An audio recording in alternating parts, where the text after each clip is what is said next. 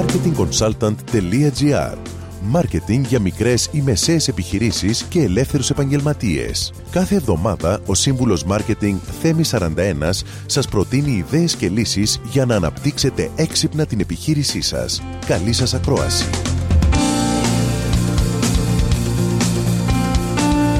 Γεια σας. Οι αρχές, οι στρατηγικές και οι τεχνικές του μάρκετινγκ είναι ίδιες ανεξάρτητα από τη χώρα που εφαρμόζονται. Η μόνη διαφορά είναι οι ιδιαιτερότητε των διαφορετικών αγορών που θα πρέπει να μελετηθούν σωστά για να πετύχουν οι ενέργειες marketing των εξαγωγικών επιχειρήσεων.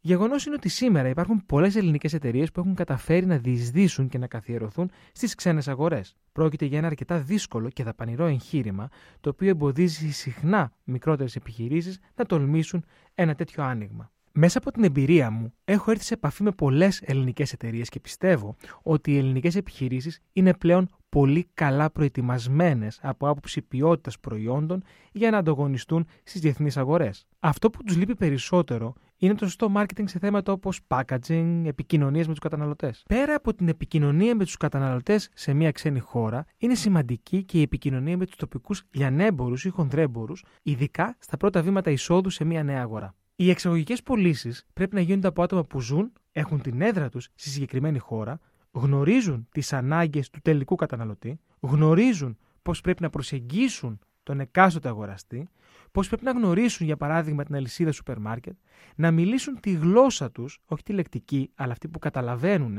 και στη συνέχεια να μπορέσουν να έχουν αυτό που λέμε τακτική έπαφη μαζί του. Με αυτό, σας δίνω ραντεβού την επόμενη εβδομάδα με νέες ιδέες και προτάσεις Καλή εβδομάδα. Μόλις ακούσατε τις ιδέες και τις λύσεις που προτείνει ο σύμβουλος Μάρκετινγκ Θέμη 41 για την έξυπνη ανάπτυξη της επιχείρησής σας.